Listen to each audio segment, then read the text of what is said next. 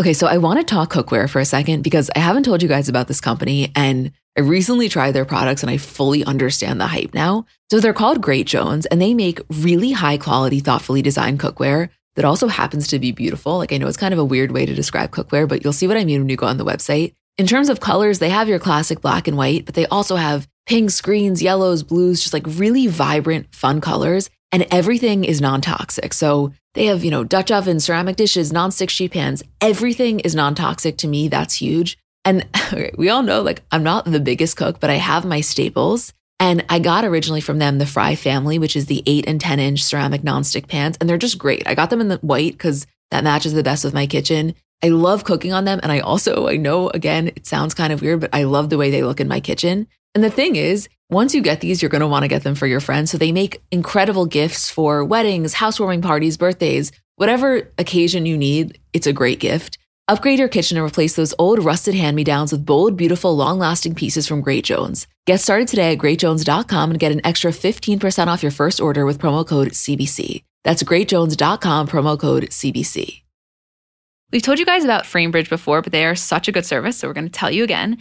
Basically, FrameBridge makes it super easy and affordable to frame your favorite things. So, from art prints, posters, travel photos, especially those that kind of just sit on your phone forever and you never do anything with them, this is where FrameBridge comes in.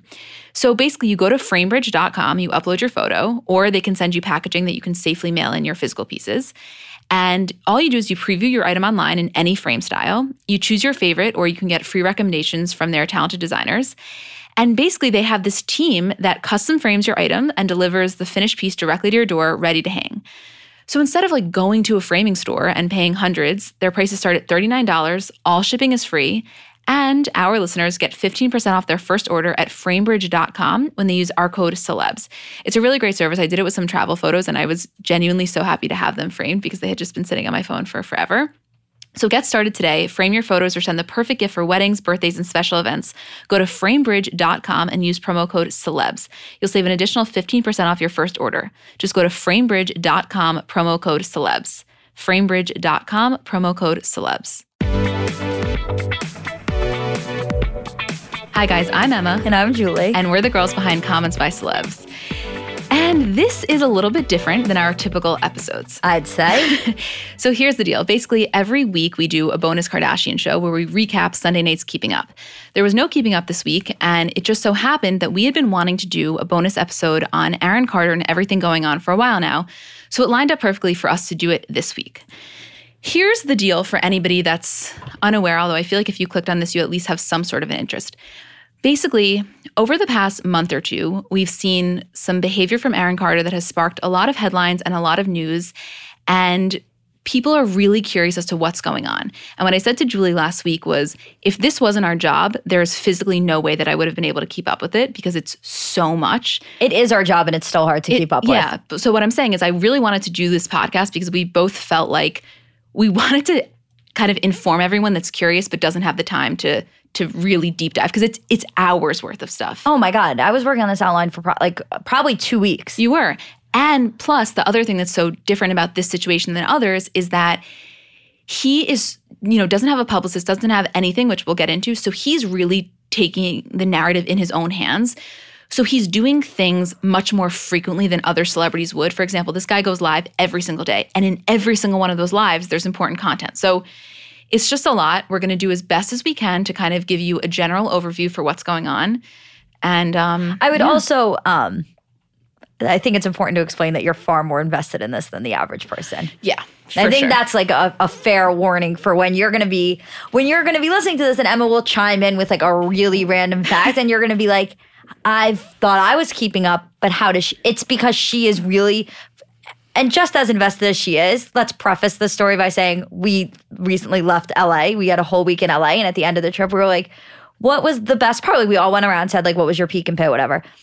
And we are like, Emma, what was your best part? Meanwhile, keeping in mind, we had a whole week in LA and then we went to Palm Springs for her birthday with my dad, with her dad and her two best friends in the entire world. And we're like, Emma, what was your best part of the trip? She goes, probably Aaron Carter on the No Jumper podcast. I'm like, are you literally fucking kidding me? And I, I still, to this day, a minute ago, I said to Julie, I'm telling you, it's still top five. And I will get into all of it. The way that we're doing this episode is We're going to start with a little bit of a history on their family because it's so important that you have some kind of stepping stones to really understand what's going on. Because if you just hear this, yeah, it's crazy. But then once you hear the background, you're like, holy shit. Okay. You ready, Jewel? I am ready. Okay. Again, a little bit of background and then we get into present day. So there are five members of his immediate nuclear family, including, or in, plus an additional two siblings. So his oldest brother is Nick Carter, obviously from the Backstreet Boys. He has an older sister, Bobbie Jean, an older sister, Leslie, who's passed away, a twin sister, Angel. There's, of course, Aaron. His two parents, Jane and Robert. His dad passed away. And he, there are two other siblings that um, his dad ha- had from uh, new marriage after the divorce, right? Correct. Okay. So when you think, you know, Nick Carter and Aaron Carter, I feel like they, in a lot of ways, epitomize what we think of of teen sensations. Right. Right. So Nick, you know, at only 13 years old was when they formed the Backstreet Boys. Aaron was six at the time, just for context. And you know, the Backstreet Boys from that was in 1993. In 1996 was when they kind of first had their real big hit, and only one year later, 1997, is when Aaron has his. He was born in 87. So this is only 10 years from the time that you know, not only it's very rare to have one kind of child sensation in the family, let alone another at the exact same time. Which I think also says a lot um, about the way they grew up and what their parents were like. Totally, which we're so going to get into. Listen, I'm not going through we're not going through every single detail of his life. We just picked out the things that I we think are important for you guys to get a better understanding of current day. So, in 2000, September of 2000, when Aaron was 12, he released Aaron's Party, which for those of you listening, I hope the nostalgia is kind of flooding you. That was I Want Candy, Aaron's Party. Those were, I mean, as as a kid, that there was nothing more. No, it was. Those were songs of our childhood. I mean, when I think of Aaron Carter, I think of him performing "I Want Candy" on the Hilary Duff episode, which was also the scandal in, of, in and of himself because he's dating Hilary Duff and Lindsay Lohan at the same time. There's so much. There's there. just so much. It was like it epitomized early 2000s. It really did. So he, some of the other, you know, big points of his career was he performed as the opening act for the Backstreet Boys and Britney. And when he was 13, he recorded Oh Aaron. It was released in 2001, and that was his first ever duet recording with Nick. So, you know, of course, once when we get into present day and you'll hear how kind of tumultuous and toxic Nick and Aaron's relationship was, it's important to understand that yeah, they may have had issues growing up, but they were at the core of it very tight knit. right. They collaborated together. They were both they were close even with the issues. Like Right. It's one of those things where I think that publicly they made it seem like they there was zero issues there, and probably under the surface there was a lot more than we saw and a lot more than they let on, and maybe even as close as we thought they were back then, they weren't actually. But the perception was that these were two inseparable brothers. Exactly. I also just want to take a moment um, to talk for a second about their mom. So, their mom, Jane, she was Nick and Aaron's manager. And the the story that has been painted is that she basically focused her attention on whoever was bringing in the most money at the time. And she was, which again, we will get into more now, she had a lot of alcoholism and a lot of it, it was not easy for her being the like stage mom because she was some points on the road and when she wasn't on the road there was a lot of drinking going on and a lot of um toxicity i think in her marriage and her and their dad her husband got divorced in 2003 so a lot of scandals happened around this time because apparently, you know, after the divorce, she had removed 100 grand from Aaron's bank account without his permission.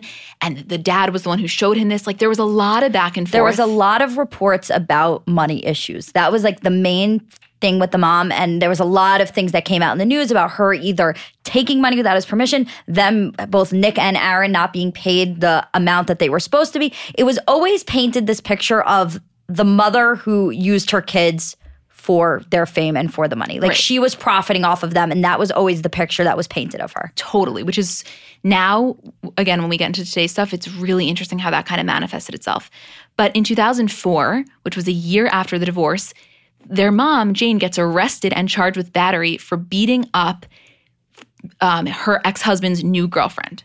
So, like, a lot of stuff was going on here, but by no means was even if this family was close at times, by no means was it ever unchaotic. There was always There was a lot always of, something. and they almost thrived in the chaos. That's what they were used to.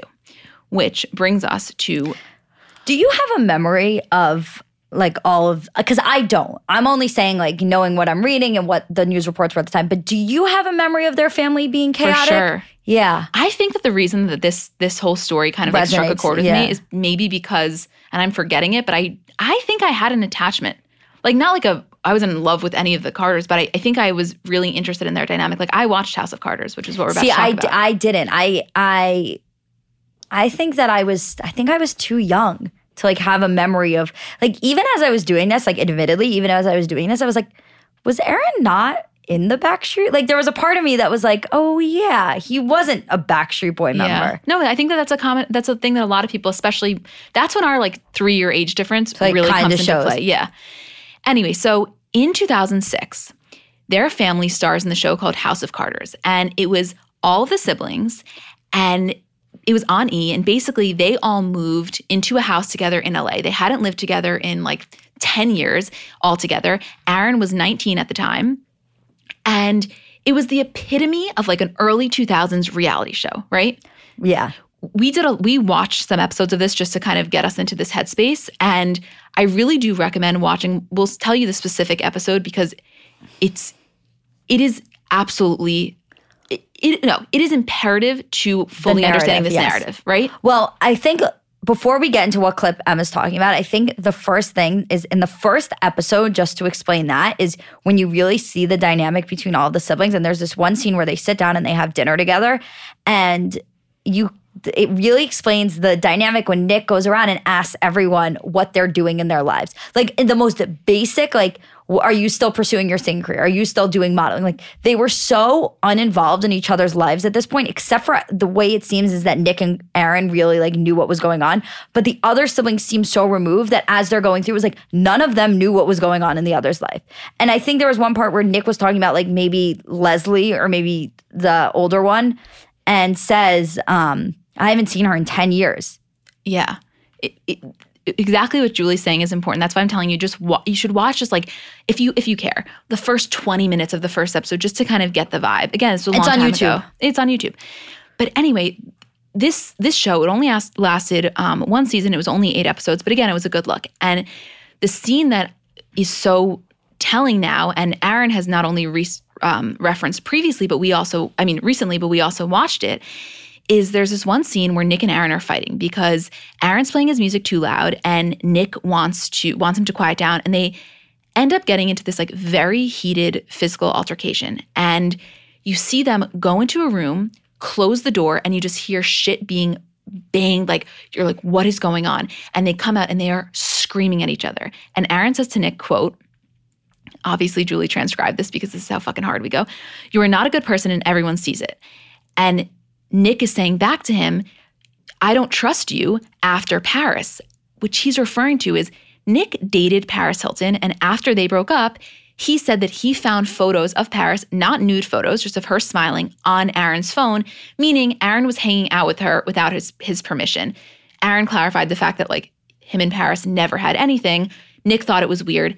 And this this fight, I'm I'm really minimizing how intense it was. Like it was fucking intense. Like I get the whole brotherly arguing thing. This was some shit. Well, there's one part where Aaron says to Nick, and I thought this was the most interesting part where Aaron says to Nick, like, you're not a good person. Everybody sees it. The way you treat me, the way you treat everyone, and the way you treat mom. And Nick cuts in and says, I told you we can talk about that another time and what that woman has done to me and like belittled me my entire life.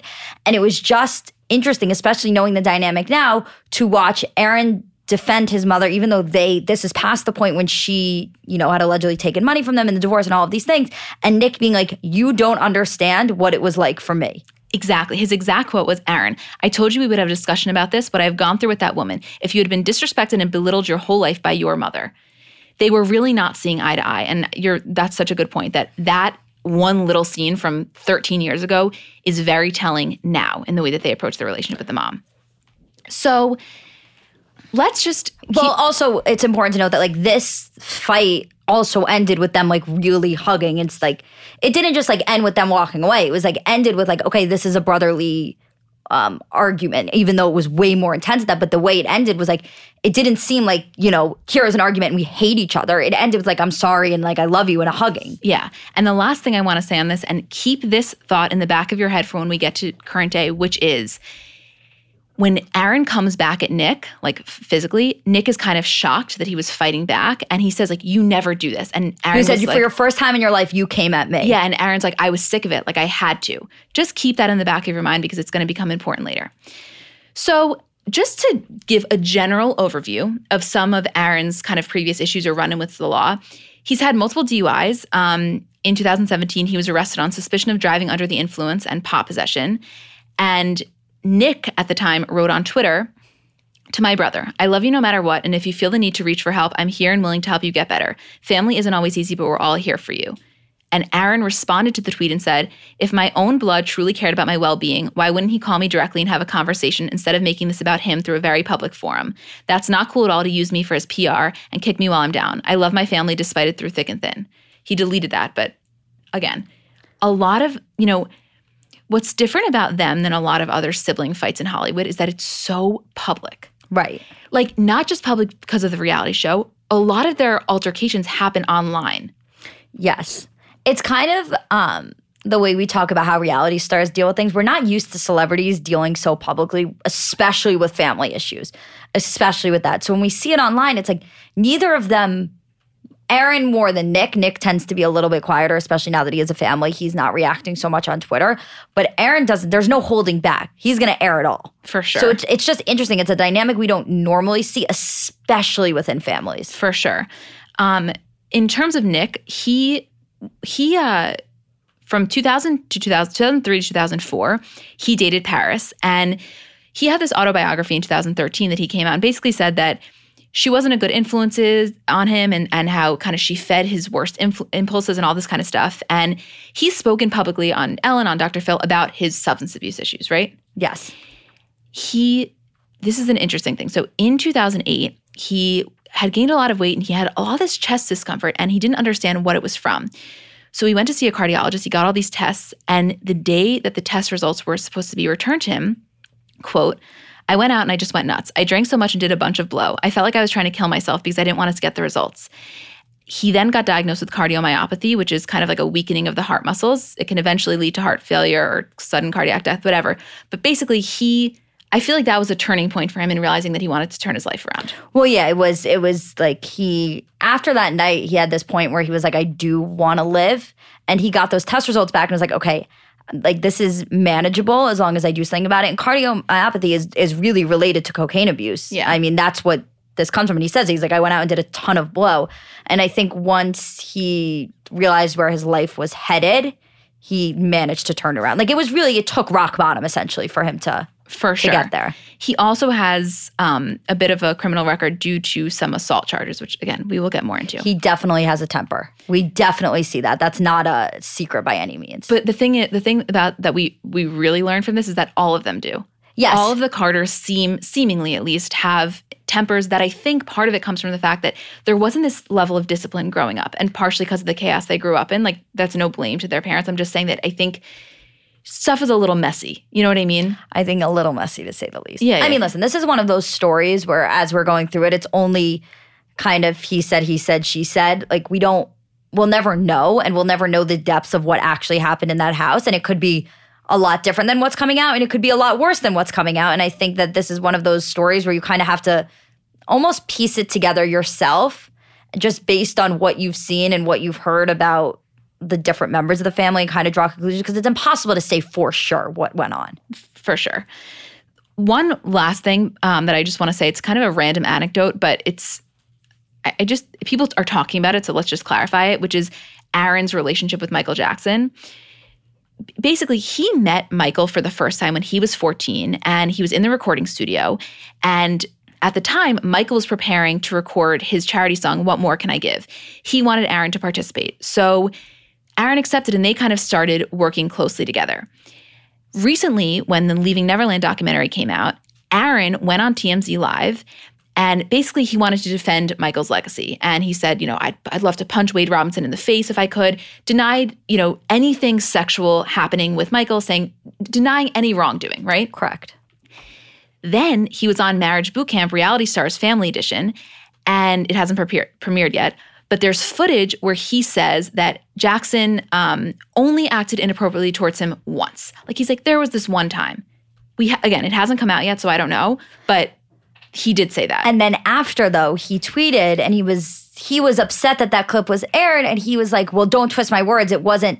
uh, He tweeted. He said, "In no way, shape, or form did I accuse." Michael being a child molester. My reasoning for even speaking on this subject is to tell my truth, be real, and have also have his back based on my experience with Michael. He was an amazing guy. I stand by that. So I ask you not to turn this into something that it isn't. In my opinion, it was a little inappropriate.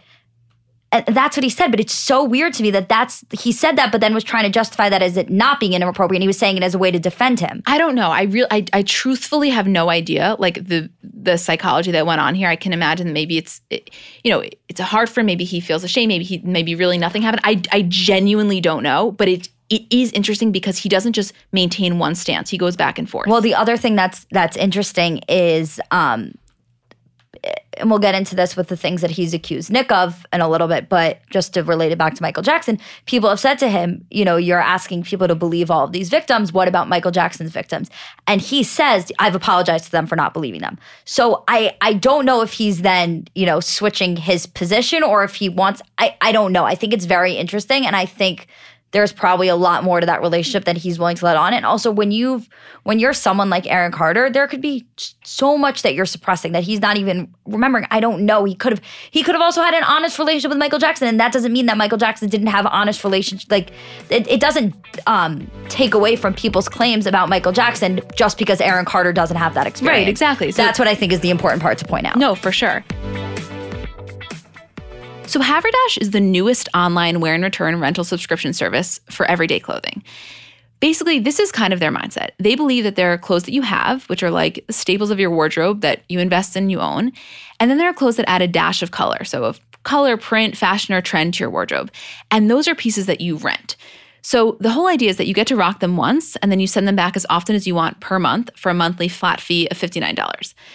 So you kind of fill your virtual closet with everything that you want to wear. So things that maybe you know work well on you, things you've wanted to try but been a little too scared to. You can wear it once and then you can return it for your next new item. So you get three items shipped at a time and you can enjoy wearing them. So you can wear things once or you can wear them as often as you want.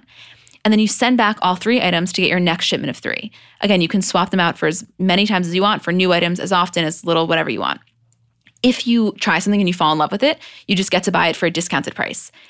All of this stuff for $59 a month, it makes Haverdash the most affordable subscription wear and return rental service. So head over to haverdash.com and sign up today. There are no commitments and you can cancel anytime. So the weather is finally getting a little warmer.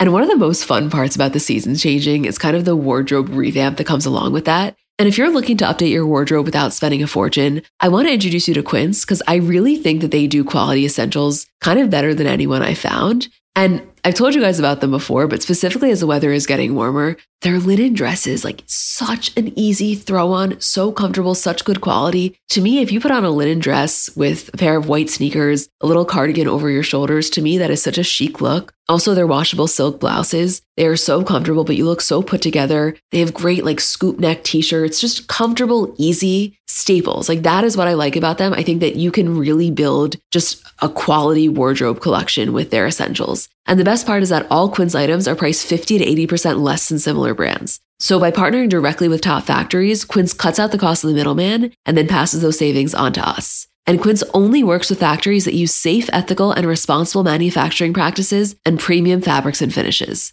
Get warm weather ready with Quince. Go to quince.com slash CBC for free shipping on your order and 365 day returns. That's Q-U-I-N-C-E dot com slash CBC to get free shipping and 365 day returns. Quince.com slash CBC. So, a couple of important like tragedies that happened in their family is that first off, the oldest sister Leslie died in 2012 from an overdose. Um, she had struggled with substance abuse issues for years, and Nick what did not attend her funeral, which now we see Aaron talking about that a lot.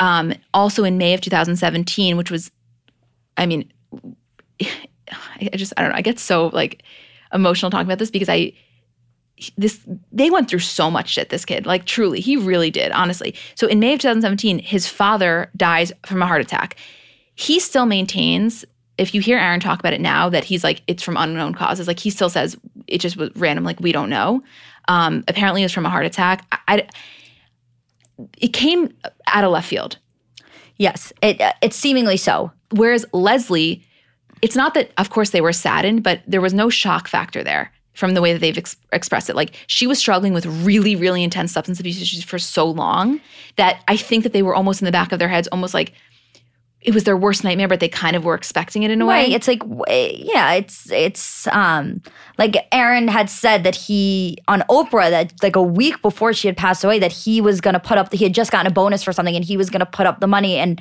help her go to rehab. Yeah. And she passed away before they were able to. Um and when Nick's response to Leslie's death was that apparently he felt that the entire family blamed him. Like that if he had been more active or if he had done more, that she would still be alive. And I think that like the the family dynamic of blaming one sibling for another's death is like there's there's no normalcy. Like that Normalcy, is normalcy to that. There's just like I, I, it's hard to put yourself in a position, even if we were going to say that like you know what Nick's done is wrong, all of these things, like no matter what side you're taking, to be blamed for the death of, of your sibling just shows the fi- family dynamic. For sure, and and Aaron maintains that even as of, as recently as of last week, he was on an interview, which I'll talk about, and he literally said, "Yeah, Nick didn't attend Leslie's funeral because uh, you know a month or so before she died, she came on knocking on Nick's door asking for help, and he he kind of blew her off because he had a gig, like word for word. That's what he said It's also interesting the two responses to the father's death. to the deaths. Yeah, Yeah. let me read those. So when the, their dad died, Nick tweets, I'm heartbroken to share the news that our father Robert passed away last night. While we learn more about the cause of death and begin the grieving process, we ask that our privacy be respected at this difficult time. Aaron tweets, My heart is completely shattered. I'm in shock and I love my dad so much. Hashtag RIP Daddy, I love you. And then he said, My heart is broken. We're so hurt. We lost you, Papa, way too soon. You were never human to me. You were always my real life superhero. He's maintained that. Like he speaks positively about his dad, even so recently to the point where he in one of his most recent interviews, um, he was on Logan Paul's podcast, Impulsive, and he said, like, I don't know, they were talking about something, and he said, All I need is my dad's eyes. Like, don't I have my dad's eyes? And he made Logan pull up a picture of him next to his dad and look him in the eyes and be like, I have my dad's eyes. That's all I need. Like, his relationship with his dad, I think, goes really, really deep. Yeah, and I think that also what was interesting about the different responses wasn't even I don't think it's a reflection of their relationships. I just think it's a reflection and a testament to the way Aaron deals with things differently than Nick. Like Aaron is you'll see it throughout is so emotional and so emotionally invested in things and I think that comes out a lot with the way Nick deals with things which is usually temper first and Aaron is usually emotion first. Yeah, totally. I think that's a really good point. Um, okay, let me just give you a couple of other family anecdotes before I get into um, There's 2017. so There's- much. listen, we again. I want to say I said this in the beginning. There's zero percent chance we hit it all. Like zero. I'm just we're just we're trying to give you as much as we can, Right. in, in the best way possible. But I really do want to get into the current stuff. Okay, Aaron's twin sister Angel. She got married in 2014. Aaron walked her down the aisle, and Nick wasn't there. Then, also in April 2014, Nick married his wife Lauren Kitt, and Aaron wasn't in attendance. Apparently, it was because um, he had another gig. He couldn't go. He already signed a contract. But just interesting the absences of family members at other family members' events, right? But most recently, one in 2018, Aaron released his album Love, and Nick tweeted like f- his full support, congratulating him. And then, as recently as February of this year, Aaron shouted out Backstreet Boys after um, they had their first number one album in 20 years with DNA, and he wrote, "quote I can't tell you how happy this makes me for my brother and all the guys who were like brothers to me growing up. Love you guys." That was in February. We are now in October of the same year, and the amount of shit we're about to tell you, you're gonna you're gonna fucking lose your mind. I seriously, lose it. it's insane. Okay, I'm like, let me just get comfortable for this. Yeah, it's strapping kids. Yeah. I also just want to say, and I, I don't know if I said this in the beginning, but can never say too much. Okay. What we're about to talk about is really very interesting and very kind of fascinating and intense, but and I would be lying if I said that I wasn't super intrigued by the story. And um, you know, I I I do enjoy learning more about it. That being said, it is so important for all of us to like truly hold such a sense of empathy for this guy because what he's going through, whether or not you agree with him, believe it, it is so hard. Like it is so, so, so hard. Imagine being in the public eye from the time you're 10 years old and earlier. And then having all this stuff and it being so public and he's clearly going through stuff. And I just want to, I don't know, I literally was crying last night watching you House were. of like I literally was crying watching House of Carters because you see the pain in this in his eyes. And I just want everybody to be conscious of that. Also, let's throw a trigger warning in here because there are a lot of Yeah. really intense, deep themes going on. There are going to be some intense details for sure. So we're going to go back to 2017 for one second because this was his Aaron's first appearance on, appearance on the show The Doctors. If anybody's seen this, it's kind of like a health focused talk show, and it it I don't know they they interview a lot of different people, and it's very what you would expect from like daytime television. They, it's dramatic and it's intense, but they get some really good interviews. So he came on the show to discuss the fact one, his drug related arrests, and two, his appearance being so, so, so thin. Right. He like came out publicly and said, first off, I'm bisexual, which he had never really said that publicly before. And I think I'm HIV positive. He said this all in like one Right. breath. And it was like a really, and he said, I, you know, I can't stop losing weight. Uh, he, he was, he was having like a real, um, I'm trying to think the right word because if you watch that interview, you can see what's going on in his head. You know what I mean? Like he's he's having like what is what what's going on all of a sudden? You A know what I mean? coming to light like a moment. yeah, yeah, for sure. So he tested negative for illegal drugs, but he tested positive for quote a mixture of uh, benzos with opiates. Again, very potentially dangerous conversation. So he was 115 pounds at the time. His BMI was 17, which like 18 to 25 is what they consider normal. And he was advised to enter into rehab under medical care. And he did. He went to ALO House, which is a treatment center in Malibu. So, as far as the doctors were concerned, this was a relatively successful interview because he did get the help that they thought he needed. Correct. Okay. Let's go now to August of this year. This is when his girlfriend of almost one year, Lina Valentina, they broke up. He had a temporary restraining order against her, which he dropped. But I'm going to cite that in my, from the little knowledge that I have, as the trigger in this particular year of kind of this spiral. Yeah. I, I think that's Do you think that's I think fair? that's fair to say. I think he would also um, allude to that as well. Yeah. So I, to be totally honest, and I think a lot of you, I mean, those of you who like really listen know that we are kind of interested in the YouTube world, may have picked up on this the same time we did. I really started paying attention to this closely when he was filmed with Trisha. They were doing Trisha Paytas, who's a YouTube star. They were doing these live streams together, and it was so bizarre. It was like they were driving and also kissing, and and right, it was like erratic. Yeah, it was very, very some- yeah. And that's when we were like, what is going on? So on September 3rd, he's photographed outside of a pawn shop in LA and he's buying a handgun, a rifle, and a lot of ammo. So apparently, he purchased all these firearms from his, or he inherited all these firearms from his dad. And he, the way that he says it now, did you hear this? That he's going to donate all of them to the military, And right? the only way that he can donate them is if he has his gun license. right. I don't under, I And the don't, only way he can inherit them in order to donate them is the way he uh, worded it. Exactly. So that's Sep- Sep- September 3rd. On September 11th, Aaron went on The Doctors again. This was almost two years after his first appearance. It aired on the 14th, and he was talking about his mental health diagnosis. There's so much here, Julie. I'm like, do you think we're doing okay? We're doing great, I think. So his quote is The official diagnosis that I suffer from is multiple personality disorder, schizophrenia, acute anxiety. I'm manic depressive. I'm prescribed Xanax, Seroquel, gabapentin, hydroxone, trazodone, omeprazole. He basically came to the doctors to tell them, this is what I'm being diagnosed as. Like, what the fuck is going on here? Right. The other co piece of him being on this show was that his mom, you know, admittedly was is an alcoholic and he really wanted to get her help. He's like, I know what rehab has done for me. Like, I need to give her this same help. And the mom talks about her struggles with alcoholism, but it's like very intense. She talks about even going back to when she when they were, you know, these teen pop sensations and she was on the road with them.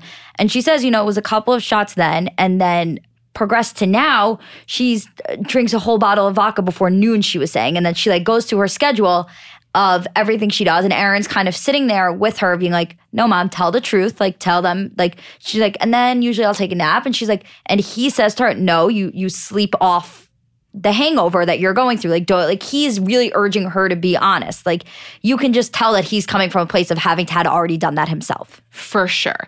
And there's two outcomes that come from the show. The first is that sh- the mom agrees to go to rehab. And you can see, I think what we were talking, this is this is the point that I want to mention it.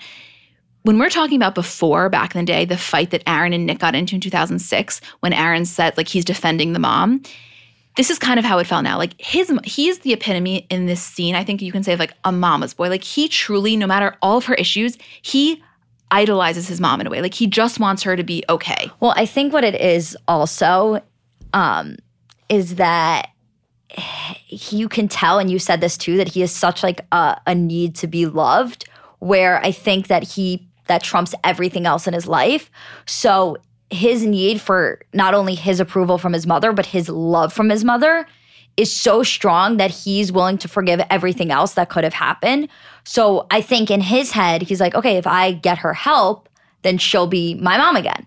Like that was kind of, you could tell that was almost the thought process that he had. Whereas I think Nick's thought process in this, and she says it that, you know, her and Nick don't have a relationship because he spoke, she spoke poorly about his wife. I think whereas Nick took the approach of, and again, the difference in their personalities, fuck her, done. I think that Aaron, there's nothing that she could say to him, and she says this, there's nothing you can do that I wouldn't That's- forgive. And I think that you can just see this boy. I mean, I know he's 30, but he seems like just a lost boy who is just craving love. Like he's just craving feeling protected. And I think that, not that the mom can't give it to him, but I think he's doing everything in his power to put her in a position where he where she can give him what he wants. Literally, that's exactly what I was going to say. I don't even need to reiterate because that's exactly what I was going to say. And if you watch this doctor's interview, just watch that one clip when she says, There's nothing that you could do that would make me not love you. You can see in his eyes, like that's all he needed to hear. Right. Like she is the one person that it's an unconditional love, and that's what he craves more than anything. And you're exactly right. He was that little boy in that scene. Right. It's like it almost doesn't matter to him whether she means it or not. Exactly. Because with people, you know, who are, you know, suffering from addictions and and they say this that like lying is a huge piece of it. Lying is a huge piece of your addiction. He says about himself, he says about his mother. So, you know, even when you have somebody who's lied to you almost your entire life, if you feel that way, like it would be understandable for him to not trust what she, she's saying in this moment. And I think that regardless of anything, he for himself needs to trust her. So he was able to put or seemingly able to put everything else aside in that moment. Exactly, spot on. Okay, OpenFit. We've talked about it before, but it's a really awesome company. So basically, OpenFit takes all the complexity out of getting fit. It's a brand new, super simple streaming service that allows you to work out from the comfort of your living room in as little as 10 minutes a day. The thing about this is that it's an unmatched level of convenience. Like you can do it at the gym if you want, but you can also do it at your house in your hotel room. It's very, very conducive to a lifestyle that, you know, has a lot of things going on. So you can sculpt your body in the convenience of your own home, no eyes on you. You have workouts with trainers like Andrea Rogers, who is the founder of Xtend Barre, which is amazing, or uh, Rough Around the Edges with six of the most badass stunt women in the business. And you don't have to feel weird about people watching you. It's very, very easy. You be as private as you want it to be. It's also affordable and accessible. So let's say you're going on vacation and your hotel doesn't have a gym. You can view this on your computer, your web enabled TV, tablet, smartphone, even Roku. Some places only kind of sell classes as a package. And let's say you can't make it to every class. So this brings the class to you. OpenFit has honestly changed the way that we work out, and texting our code comments to 303030, you can join us on a fitness journey personalized just for you. Right now, during the OpenFit 30 day challenge, our listeners get a special extended 30 day free trial membership to OpenFit when you text comments to 303030. You'll get full access to OpenFit, all of the workouts and nutrition information totally free. Again, just text comments to 303030. Standard message and data rates may apply. So on the 17th, Nick served Aaron with a restraining order, and Aaron tweeted at him and said, Take care at Nick Carter. We're done for life. I haven't seen him in four years and I don't intend. You should send a cease and desist while you're at it too. Nick tweets and says, after careful consideration, my sister Angel and I regret that we were required to seek a restraining order against our brother Aaron today. In light of Aaron's increasingly alarming behavior and his recent confession that he harbors thoughts and intentions of killing my pregnant wife and unborn child, we were left with no choice but to take away every measure possible per- to protect ourselves and our family. We love our brother and truly hope he gets the proper treatment he needs before any harm comes to himself or anyone else. And then he hashtagged hashtag mental health, hashtag gun control now, hashtag gun control. Again, Aaron has been photographed a lot with these rifles and, you know, all these different guns. And that was one of the narratives that Nick was kind of uh, pushing back against. Like Right. take like take these take this guy's guns away. That was what Nick wanted. Right. At the same time that this is all happening, a million things are happening. First off, Aaron is going live constantly. He this this guy has been going live pretty much all day for the past three weeks, minimally. Okay, he's now. This is when it re- the claims really really start. This is when he starts claiming that Nick is a serial rapist, that Nick raped a 91 year old woman named Mildred, that his older sister Leslie raped him from the ages of Raped Aaron. ra- raped Aaron, I'm sorry, from the ages of 10 to 13. 13, that Nick forced Aaron to drink alcohol from the ages of 10 to 15 to the point that he had alcohol poisoning 10 times. That the reason that he currently has a hiatal hernia is because of the alcohol poisoning and the, and the damage done to him, his insides, because of Nick forcing him. The fact that Nick beat the shit out of him all the time. And just maintaining the fact that N- Nick is a basically a terrible person and that not only did he abuse him, he also abused Paris Hilton. and there were other women that he had dated that had come forward with claims during you know a, a little while ago when everything was coming out uh, me too wise these women I, I have to pull up their names because they should be in there. Melissa Schuman is one of them who said that in 2017 that she had a rape allegations against nick and the statute of limitations kept it from being pursued.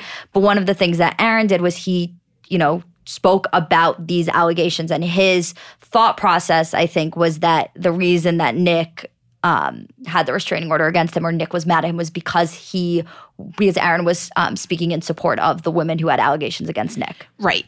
And something very interesting is that Aaron tweeted something like literally this past week about Paris Hilton saying like, you know, I never wanted to drag Paris into it because she knows the abuse that she received at, the hands, Hands of Nick, Nick. and that and the, the the the abuse that I received. And Paris liked that tweet. You know, again, you could say that um, she just accidentally slipped. I there's, I think it was intentional. My belief. i do too i think that um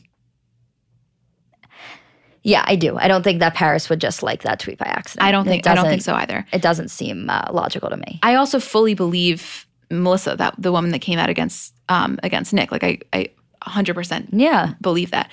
Um, Well, that was one of the things also, which is, you know, relating back to what I was saying before about the Michael Jackson thing. That's why it was coming, you know, very full circle as as Aaron was tweeting out in support of all of these women's and all of these cases. And they were like, Well, how are you not gonna you, you know, you said you would punch Wade Robson in the face, and he said I apologize to them.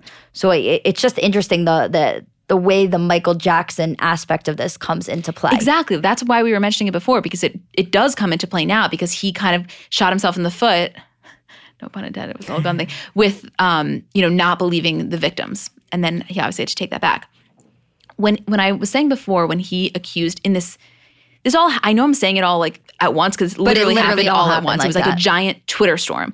And one of the other things he said, talking about how his sister Leslie raped him, he said, quote, My sister Leslie suffered from bipolar and took lithium to treat it. She never liked the way it made her feel, and when she was off that she did things that she never meant to do. I truly believe that. I was 10 years old. My sister raped me from the ages of 10 to 13 when she wasn't on her medica- medications. He also said that two of his backup dancers sexually abused him and that his brother abused him his whole life. Not sexually, Nick. like, Yeah. physically, Nick abusing him. Well, although he didn't specify, He didn't, but we didn't have specify, but, I, I, the reason that I feel that way is because um, I think he would have specified. I think he would have had- specified. yes. Yeah, exactly. So this is all happening, right? And we're watching as the world is like kind of um in in almost like just I don't know, I don't even know the right word to say, in kind of like shock Yeah, and disbelief. and disbelief yeah. of what's going on. And an interesting theme that I'm about to talk about is that, you know, we always talk, oh, do celebrities read their mean comments? Do celebrities read what trolls say? Aaron Carter has been so vocal in saying he does read it, and it it basically killed him on the inside. And instead of taking the approach of ignoring them, he thinks that everybody's being so stupid for ignoring stuff, and basically we need to just head on con- confront them back and say to them like what's going on with you? Why do you feel the need to attack me? Are you okay? That's his whole thing that he was preaching on the doctors and that he's been preaching a lot. Like you kind of have to take a bully by the horns. Yeah. right? An important note which i forgot to say on the doctors is he maintains the fact that since his first time in 2017 being there that he has maintained complete sobriety with the exception of smoking weed and with the exception of he was he was huffing Yes. And, he admits that he lied the first time he was on the doctors about it because that doesn't come up in tests. Exactly. And he knew he, he knew it didn't come up in tests, so he purposely kind of omitted that information because he knew he wouldn't get fucked for it. This time he's being a lot more truthful. Huffing, for anybody that doesn't know, is you can do it with paint, you can do it with a lot of stuff. He did it with dusters, which is like those little cans where you spray the keyboard. Yeah. And it's the way that he describes it is like a, a thousand times the intensity of a whippet. You basically like hallucinate for 20 seconds and it's insane, but it fucks so badly with the serotonin receptors in your brain. Right. So he's on all of these medications now just to counteract the effects that the huffing did to him. Right. Okay.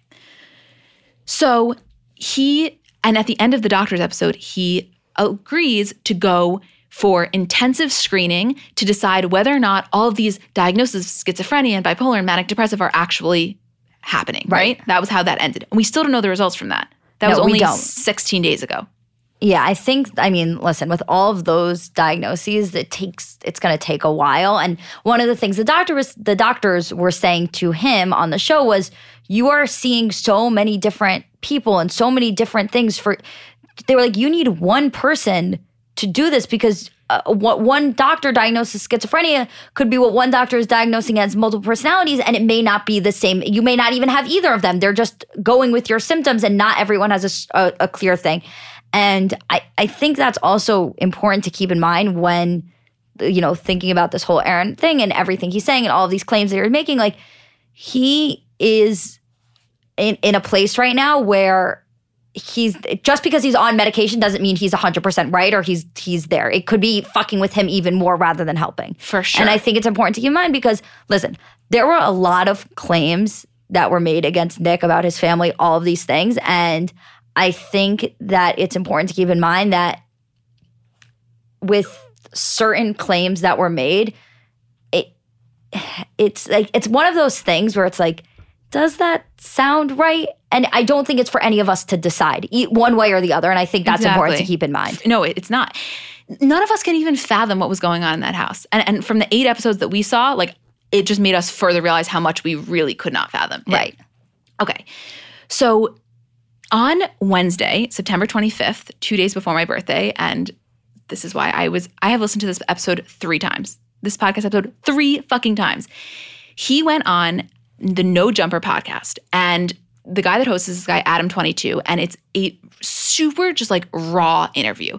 It's, it's, no bullshit, basically. They're just having a very honest conversation. And he, I really, if you have any interest in this, listen to this episode just to hear it's different when you're hearing something versus watching it you can watch it on youtube but i think to hear it is almost more intense and he doubles down on everything he says he says he calls nick a serial rapist he responds to the you know reiterating that his sister raped him and when adam asks him well why were you able to forgive your sister but not your brother and he says because leslie apologized to me before she died nick has never apologized to him in his belief um, he continues to say that Nick raped the 91 year old woman. I, like, I took some notes separately and apart from this outline on the on the episode, so I just want to pull that up because I, I couldn't even keep track of the amount of shit that happened in this. Right? no it was i mean it was a lot to unfold He talks about how he references that House of Carters clip and says, "Do you hear how Nick says that, that was the first time I ever fought back?" He's like, "I suffered abuse at this guy's hands for my entire life, basically." He's he's talking about everything. He's talking about present day, past. He, everything is kind of mashed together. He's talking about one, how he has to move because Backstreet Boys fans are showing up at his house right now because of his claims against Nick. He's talking about how he did 4.9 million dollars in real estate this year and how he made 200,000 from Sony, but that he has to that he has to sue them. How he like Julie, what's a word to describe this episode other than just like a whirlwind of everything that was going on in his head? manic yeah, it, it really was. And it was like fascinating, but also very saddening for me. yeah i mean it's it's one of those things where you really once you're invested you can't look away but it, you know i think there's a lot of celebrity stories where they're all over the place where you kind of get pleasure from you know how crazy it is and keeping up with this. I don't No. I really this is just not one of them. I think regardless of who you believe what side you're on whether you pick a side or not i think it's just sad. And i think it's one of those things where you can't look away and you almost feel bad how fascinated you are because you you have to take a step back and be like wow, this is really someone's life who's really going through He's it. really and go- you and it's so public and that's why we can't look away because it's right there in your face, but you almost want to. It's true. Also, something that was very interesting about this interview that he does a lot, it's at minute minute 21. He asks Adam directly, the interviewer, like, what do you think about my mental my mental state? Do you think I'm stable? You think I have schizophrenia? And Adam's like, I I, I think you seem good. Like I haven't I, I can't diagnose, Diagnose you. you. And he was like, Well, let me tell you what schizophrenia is. He's like, I don't hear voices. And you see him do this a lot with when he when he goes on live with his fans or with his trolls, he will literally bring these people on his live streams and just start asking them like, why do you hate me? What's wrong with you? What do you think about my mental state? All this kind of stuff. He really is seeking, it goes back to what you were saying. He really is seeking validation from various sources. And it's so clear. Like he's looking at the guy that's interviewing him, Right. asking him, Do you think I'm like he so badly wants him to say no? Do you know what I mean? right. And you you hear this a lot. He clarifies, by the way, remember the um, hiatal hernia that I told you about from, remember back in the day, from Nick um, Forcing him forcing to him drink. to drink alcohol. I didn't know this until I listened to this that when he talks about his eating disorder, that is what he refers that is what he's referring to because apparently the way that he describes this hiatal hernia in his words is that it mimics his insides mimic that of a 91-year-old man. And it's very hard for him to keep on weight. And he attributes all of his weight issues and all of that to this hernia that was caused allegedly by the alcohol poisoning he suffered at the hands of Nick. Which is like, do you realize how insane that is? Yeah, oh, I I definitely realize it. Yeah. Um, it's really interesting. It's just the whole. Um, I've always been really interested. This is like so beside the point of just like young Hollywood and this happening because if you look at the Drew Barrymore story and the way she was, it's very. It's almost like really hard to believe. Where you're kind of sitting there like. Yeah, you made the 13 year old drink. But if you look at Drew Barrymore, she was addicted to cocaine by the time she was 11. It's not the most illogical thing that's ever happened. Not at all. And especially when I watched that, um, again, we were watching House of Carters, you get a better understanding of the dynamic, I think. He, you get a better understanding and you also get more confused because you're like, well, if all of this happened, how are five of them living in a house together Yeah. and it's seemingly fine? it fucked me up. I, I'm telling you, it really did. So Rothy's has quickly grown to a most loved, gotta have them brand. It's no surprise that they have over a thousand nearly perfect reviews. The whole idea behind this company is basically that they're stylish, sustainable, comfortable, washable, all in one pair of shoes. We tried them. We got like the sneaker version, and kind of like a nude, and the washable thing is so unbelievably clutch because you can literally throw them in the washing machine, which I don't know, it's it's kind of a game changer. They're, the thing is that they are the perfect everyday shoes for life on the go. So they're stylish and comfortable, and they go with everything from yoga pants to dresses and skirts. They also come in like a crazy array of colors, prints, patterns, and they're available in a range of styles. So they have sneakers, loafers, points, more. Um, they also launch new colors and patterns every week, and they sell out constantly. Also, they always come with free shipping and free returns and exchanges. So there's no risk, no worries, no reason not to try. Also, I think this is like a very fun fact. They are made from repurposed plastic water bottles. So they've kind of diverted over 35 million water bottles from landfills already, which is insane. So check out all the amazing styles available right now at rothys.com slash celebs. Go to rothys.com slash celebs to get your new favorite flats. Comfort, style, and sustainability. These are the shoes you've been waiting for. Head to rothys.com slash celebs today. The other things going on with Aaron currently right now are that one, he apparently is this is all what he says that he's selling his house because of the Backstreet Boys fans. He's building 25 houses in his area. He's bu- bu- bu- he just bought a new house that he's decorating all Versace for her for his mom when she comes out. Remember the, the Yes. video?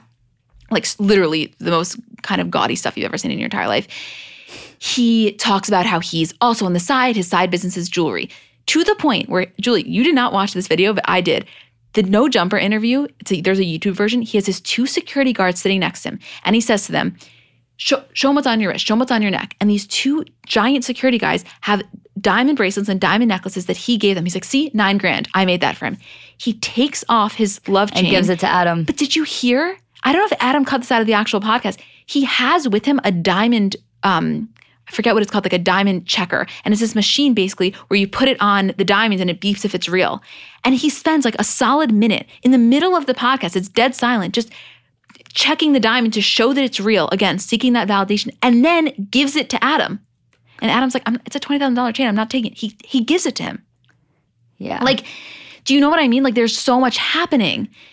yeah, it's really, it's really a lot. It's a lot. Okay, we're, we're really like we're basically almost done. He then goes on that same day, which is September 25th, he goes on um, Logan Paul's podcast, Impulsive. Again, if you have any interest in this, these are both ones where you're going to get a lot out of them.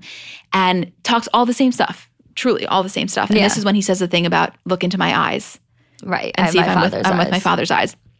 It's just, you can tell that there's a lot of kind of um, trauma here. And one of the interviewers asks him, when you wanted to come on here, like, what did you want to get out of this? What was your goal? And his response is the music. But you can hear that it's not it's not just the music. Like there's so much more. This this guy really just wants any platform to be able to tell His his, truth story. or what he's what he's What is- saying is his is story. You know what I Right. mean? And then And then, most recently, literally four days ago on September 28th, he debuts this motherfucking face tattoo. Uh, guys, it is basically the entire left side of his face, and it also comes down under his eye, like Post Malone vibes. It says love. It's of this Greek mythology. it's Medusa. Yeah, but it's like Medusa that was inspired by Rihanna's Medusa. I don't know if it was supposed to be Rihanna, is what the tattoo artist said. And I think the tattoo artist, I, I may be getting this wrong. I think the tattoo artist was able to talk him out of making it Rihanna's face, but it was definitely inspired by Rihanna. yeah, that's what I gathered. I, Which, by the way, if you are going to get a tattoo on your face, it should be inspired by Rihanna. Yes, exactly. So that's the most recent thing. And now he's kind of on this. When I say most recent, I literally mean as of like last night. He's continuing with the double doubling down on all of the claims against everyone, still adding the FBI in a lot of his in a lot of his captions saying like at FBI, it's in your hands, investigate Nick, he's a serial rapist, all this kind of stuff. He's talking about how his music is the hardest in the game right now. He is fully um, committed to this like uh, in his view like the face tat kind of just intensified his like quote realness. Like he just said, I'm a real one. He keeps saying, I'm a real one. I'm a real one. It's just something to note. What what else has happened? Oh, he spotted with a new girl Oh. as of like last week. She was with him outside of Guitar Center, which he will hang out. With the paparazzi will meet him at Guitar Center, and he hangs out with them for 30 Oh, minutes. he loves the paparazzi. and he puts it all in his live. He has these this this girl at his house as of the past again week. I, he's going on live constantly, fighting with these people on live. To the you ha- just if you see him go live, just watch for one minute, just so you can understand better what I'm saying. What else is happening in the last like 24 hours? Oh LMG. God. If you guys see LMG, that means Love Money Gang. That's what he's referring to his like group of followers as. And he's again still maintaining the sobriety minus the fact of the um, weed. And we're waiting now for the test to come out He from did the doctors. say he was gonna he was gonna um, stop smoking weed yeah. because they the doctors explained to him that it was interfering with his medication and the levels in his brain and But that was on the 14th. And he was on when that aired, he was so hell bent on that. When he went on the podcast most recently, he said he, wasn't stopping. He literally said to Adam, I'm opening a dispensary and I will carry your brand of weed in it. And he's talking, he's like, I'm gonna roll this up in a backwoods, whatever. Like that was a very short-lived thing. He said, he's like, I don't understand why they don't why they tell me weed can't work. And what the doctors was explaining to him was like, it's it's we're not saying weed is bad. We're saying that weed, when you have an addictive personality, affects you differently. and also when you're on so many medications that it's going to mess with i don't know there is a lot here and i think this is just going to continue it will. That's um there's nothing there's literally nothing else like that's we Just- just wanted to explain what's happening because that's what's happening and, and again i i reiterate like yeah th- this this guy is going through it. He has some real serious mental health issues and i would be lying if i said i'm not going to continue watching because i am. Like when he goes live i probably will tune in but i truly i'm like sending him as much love as i can. I just feel bad for the whole situation. I feel like it's a i feel like it's a tragic um, turnout of what could have been such a happy, vibrant, like close family with so much talent. right and that's that's a huge part of the tragedy in it is because when you see you know these families they they fall off you know you grew up with all of these think about all of the teens that you grew up with and the pop stars and some of them go down a great path and others don't. And I think the story of the Carters is that when we were growing up, we always expected the Carters would be. The Carters are the brothers. Like we would grow up and the Carter would be the musically talented brothers who, and they, you know, whether faults of their own, faults of outside forces, faults of mental health, all of these things just didn't go down that path. And it's really sad to see. Yes. And the thing with Aaron is that if you listen to any of his recent interviews or watch his lives, the thing he is He is so hell bent on not being one of those child stars that just failed that he will repeatedly say a couple of things. Number one, I'm one of the only ones that had that fell off the face of the earth and came back stronger than ever. He says that all the time, and he also frequently references his MTV Cribs episode when he was 15. Yes. He's like, I was 15 and I had five cars. I had a G wagon, I had a like all this kind of stuff, and he talks about in his Cribs episode, he says that five minutes before MTV got there, his parents sat him down and told him that they were getting a divorce. And they were like, okay, but now go film the episode. Oh, I didn't know that. He, but that's what I'm saying. Like, out of nowhere, he'll randomly say things like this that, and this just happened three days ago, that make you realize like how much he was going through at the time when we thought he had it all.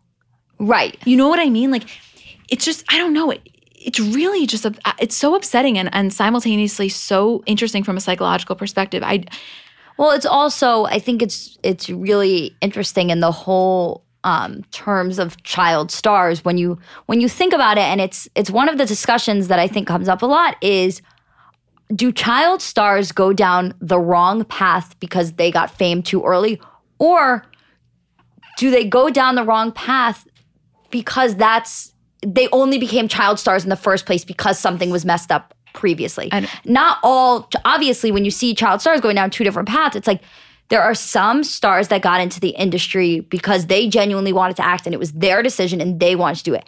And you also see those child stars who got into the industry because their parents thought of them as cash cows and thought that they could make money. And those tend to be the ones that have more issues in life. And I think that's what we're seeing with the Carters.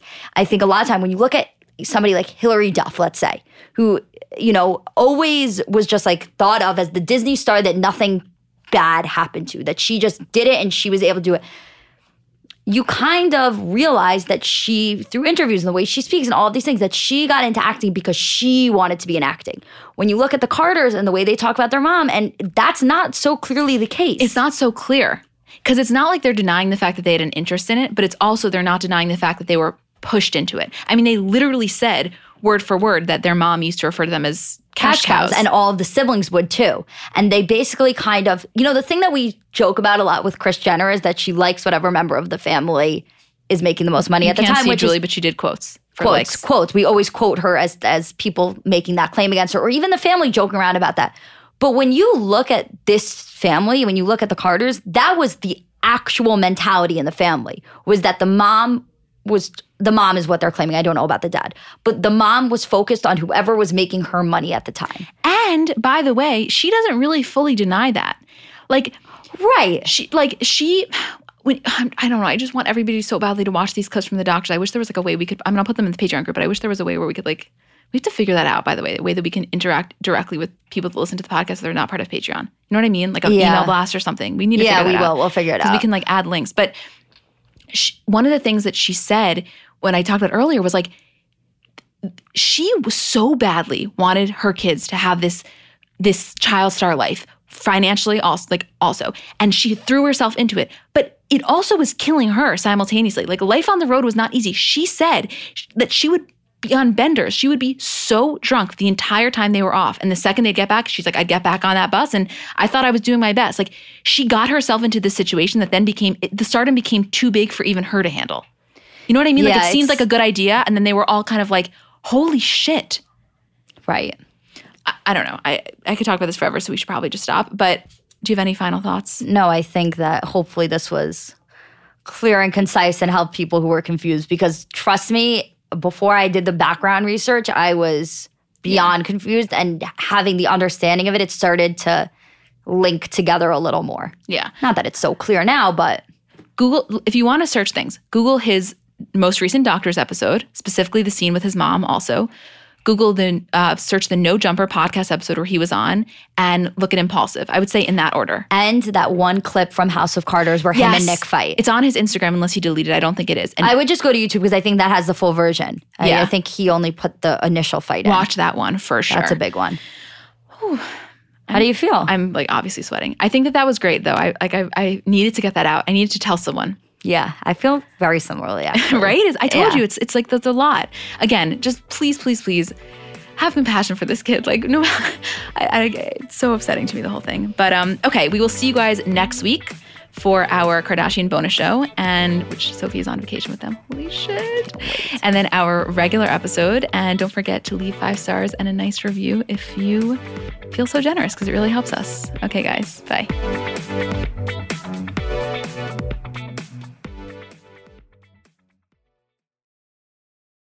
Let's talk about baby making for a second because it's really not as simple as it's made out to be, meaning there's just factually a lack of knowledge surrounding how to get pregnant. And kind of, you know, for many of us, we spend our lives trying to prevent unwanted pregnancy. That when you do want to conceive, there's almost a lack of understanding and resources, which is why I want to introduce you to Frida Fertility. Frida Fertility is the only one stop shop that makes it easier to make a baby with a set of solutions for everything from egg and sperm health to ovulation tracking to conception aid. And basically, what Frida is doing is simplifying the journey to parenthood with products that help you go from trying to making a baby. And their products are innovative, easy to use, accessible, from ovulation prediction to at home insemination kits. They're kind of revolutionizing the conception aid game with the at home insemination kit, which is almost, you can think of it as like a modern, effective solution to the turkey baster. This is baby making simplified. Find Frida Fertility on Amazon, Target, and select CVS near you.